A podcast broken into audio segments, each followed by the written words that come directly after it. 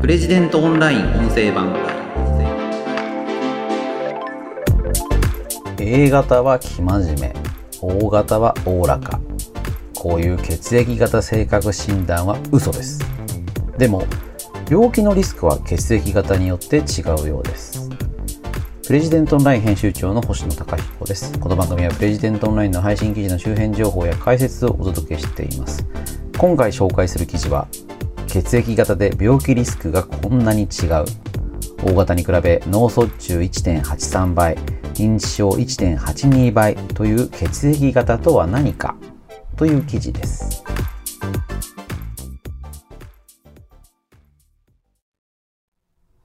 こちらの記事はですね、修和システムさんの本、嘘みたいな人体の話を大学の先生に解説してもらいました。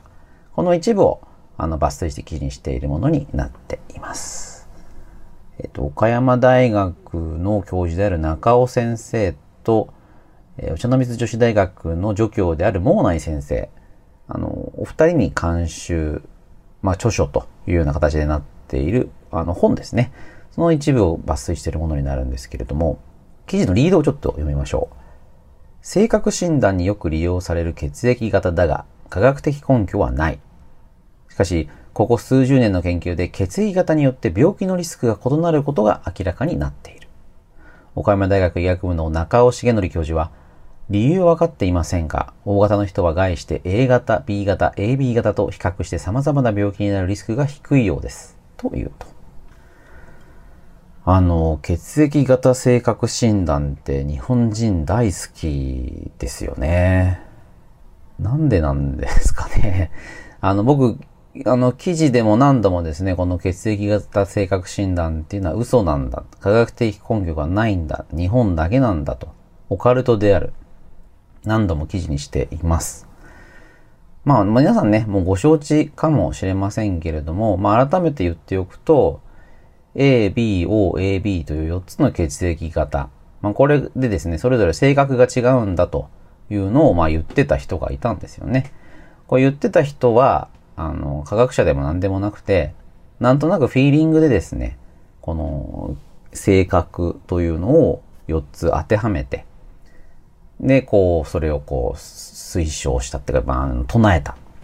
で、これ本がね、めちゃめちゃ売れたんですよね。売れたといっても、すごい昔のことで、科学的な知識がまだ十分にはなかったと、そういうことだと思います。本はね、僕大好きなんですけど、本がそういう悪いことをするっていうのも、あるのかなっていうことですよね。これ1971年頃に出た、著作で、よく知られるようになっていて、むしろね、なんでここまで血液型性格診断が日本に根付いたのか、なぜここまで受けるのかというのが、非常に興味深いところかなという気がします。で、日本で根付いた理由は、ある程度はっきりしていて、日本人の割合というのがバランスがいいんですよね。だいたい A 型が4割、B 型が2割、O 型が3割で AB 型が1割と、まんべんなく分布していて、で、それぞれ性格が違うんだって言われると、飲み込みやすいというか、そうかもしれないな、なんて思うんですよね。で、この、重みづけというか、性格の設定も結構面白くて、真面目であるとか、大方であるとか、二面性があるとか、誰に言ってもなんとなく当てはまりそうな、ぼんやりした性格づけになっているので、人口に解釈しやすいということかなと思います。で、そもそもこの血液型、特にその ABO 式血液型というのは、赤血球の抗原を元にですね、分けている。これ輸血の時にこの血液型を見ればですね、間違えない。逆に異なる血液型で輸血をしてしまうと、これ大変なことになるよというのが分かっているので、これを判断するのにですね、この ABO 式の血液型というのは非常に便利であるということなんですね。で、血液型自体は、これどういう場所に着目して、血液を型として分けるかというので、まあ様々に分かれていて、例えばRH プラスと RH マイナスみたいなことも言われますけれども、これはRH 抗原というものが、まあ、陰性か陽性か、まあ、これ D 抗原っていうのがね、あるものが陽性で、ないものが陰性というふうにされてるらしいんですけれども、まあ、これ非常に難しいんですよね。で、これしかもですね、日本人の場合、RH マイナス陰性の人は 0.5% しかいないんですけども、白人はこれ 15% ということでですね、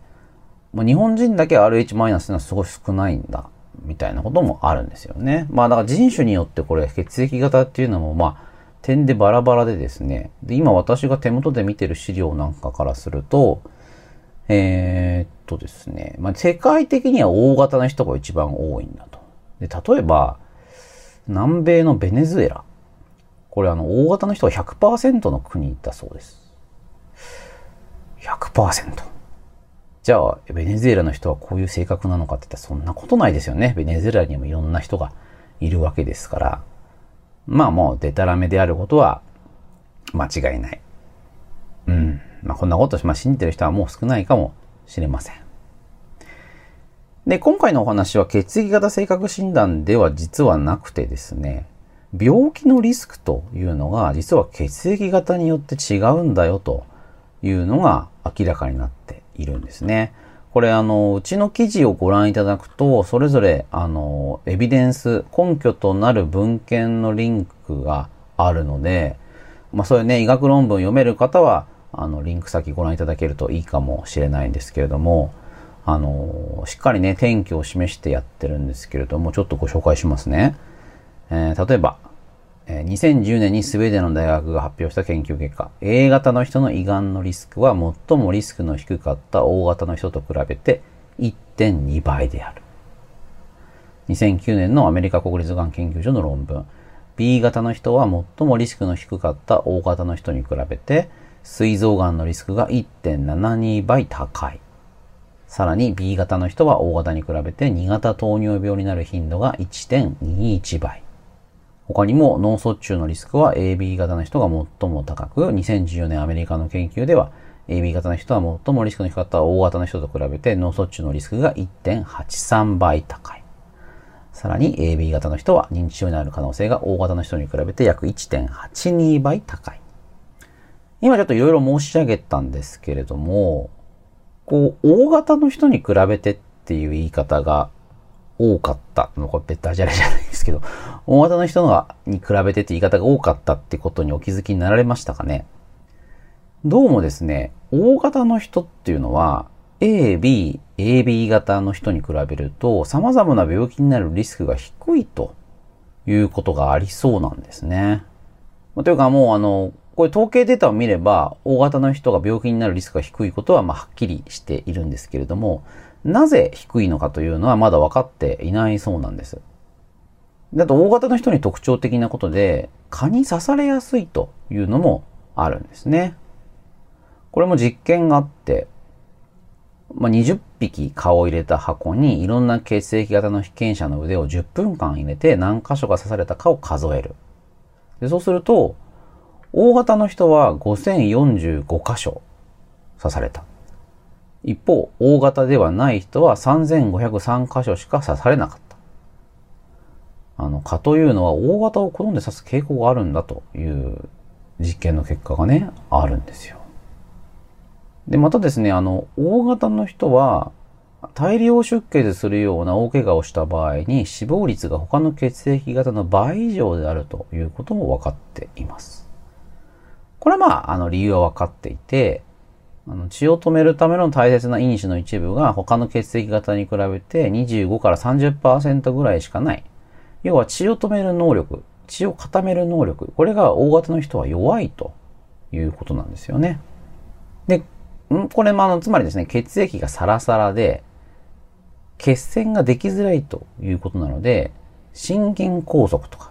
エコノミークラス症候群、こういうリスクも O 型の人は低いそうなんですよね。だからこう、ね、ずっとタイムスケールを広げていけば、O 型の人の方が増えてくるっていうことがありそうですよね。まあ実際今の人類全体では大型の人が多い、大型が多数派なんですよね。これはやっぱり大型が病気しづらいということがある程度影響しているんじゃないんでしょうか。ちょっとまあ詳しいことはね、専門家の方に聞かないとわからないかなというところですけども、面白いですよね。大型は病気になりづらい。で、まあこのことが分かっていれば、まあ、特にその大型の人で大怪我をしてしまったっていう時には、これできるだけ早い処置が必要だっていうことが分かりますよね。でそれはなぜかといえば、大型の人は血液がサラサラで固まりづらいからなんだというふうに、まあメカニズムがはっきりしている。で、まあ残念ながら、例えば認知症とかですね、糖尿病とか脳卒中とか、そういうものをじゃあ気をつけましょうと言ってもなかなか難しいと思いますし、じゃあ A 型だから B 型だから気をつけようって言ってもですね、なかなかそういうわけにもいかないだろうなという気がします。人生の健康リスクっていうのは他にもいっぱいあるので、血液型の問題だけに、まあ、気を使ってですね、不安を抱くというのはあまり賢くないというふうに思います。なんだけども、まあ、これナゾロジーっていうですね、まあ、サイトですね。まあ、ここの協力を持っている本なんですよね。で、まあ、こういうのは、まあ、雑学っていうかトリビアというか、まあ、そういうものではあるんですけれども、こう非常に考え方、頭の中、柔軟にしてくれますよね。僕すごい面白いなと思いました。で、まあ、これ面白がるときに重要なのは、エビデンス、証拠、典拠、これがあるかっていうことだと思いますよね。血液型性格診断っていうのは根拠がないんです。調べればわかります。で、今回の、大型の人は病気をしづらいというものには根拠がある。で、この根拠があるかないかっていうのを調べる能力っていうのは僕非常に重要なんじゃないかなと思いますよね。まあ、これ私の立場から言いづらいですけれども、血液型性格診断、本に書いてあったっていう人がもしかしたらいるかもしれませんけれども、全ての本が本当に正しいことが書いてあるといえば、それはまあ、そうとは限らない。でたらめの本というのも残念ながら本屋さんに結構並んでいます。で、そういうものに騙されないためにはどうすればいいのか。根拠、典拠、理由、まあ、ここをですね、しっかり見るということが大事ですよね。血液型性格診断は占いと同じですよね。理由は書かれていません。星占いとかも同じだと思います。星座がこう、生まれた月がこう。だから、怪我をしやすいとか。今はチャンスになっている。いろんなことに気をつけた方がいい。なぜなのか。なぜその星の巡りだと、そういうことに気をつけなくちゃいけないのか。運が良くなるのか。その理由っていうのは別にはっきり示されていないですよね。あるとすれば、人類が何千年何万年として培ってきた知恵なのだ、みたいな言い方でしょうかね。いや、その知恵とかね、理由があるんだったら、まあ、ある種統計的にっていうか数字でちょっと示してほしいなと思うわけですよね。数字で示せればね、それ画期的で面白いことだと思いますし、例えば、月の満ち欠けと、まあ、犯罪っていうのは、相関があるっていうのを僕聞いたことがあります。まあ、これはね、月ってすごい大きな天体が、まあ、潮の満ち引きと同じように、ある程度の影響を及ぼしますから、これは人体に何か影響があってもおかしくはないかなと思うんですよね。で、これはやっぱ統計をちゃんと調べて、月の満ち欠け、犯罪率みたいなことで、インターネットを検索すれば今、すごい便利な世の中ですから、何でも出てきますよね。で、そういうことをしない。誰かが言ってるからそうなんだろうっていう風になっちゃうと、これコロッと騙されてしまうんだと思うんです。で、騙されるだけだったらね、別に、まあ本買っただけだ、買って、まあ貴重な時間を使ったっていうのもすごい損ですけれども、まあそれだけだったらまだいいんですけれども、それで何か不安になって貴重な選択を逃してしまうとか、何かを諦めてしまう。人付き合いとかもね、あの人は性格が合わない。血液型性格診断によるとあの人とはうまくいかないから付き合うのやめようみたいなことになっちゃったら大変ですよね。まあ、そこら辺は、もう水気っていうかね、世の中の判断なんだと思うんですけども、雑学とかトリビアの扱いっていうのはね、そういうふうに注意が必要ですけれども、僕はすごく面白いものだなと思ってるので、今回のこの嘘みたいな人体の話を大学の先生に解説してもらいました。長いですけれども、この本もね、すごく面白かったです。で、信頼できるのは出典がね、こうずらっと並んでいるので、これはね、間違いない。出典先をね、見てみるというのもいいと思います。うちのサイトからご覧いただくと、論文に全部リンクがつけてありますから、英語が読める方なんかはね、これぜひ中身も確認して、ふむふむそうなのかという勉強に役立てていただければなと思います。ということで、今回は血液型で病気リスクがこんなに違う。O 型に比べ脳卒中 1.83 倍、認知症 1.82 倍という血液型とは何かという記事を紹介しました。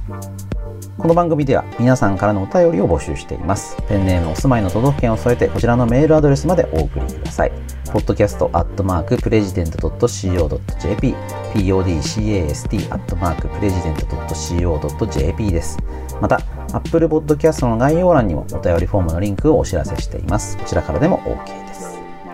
それではまた次回お会いしましょう。プレジデントオンライン編集長の星野貴彦でした。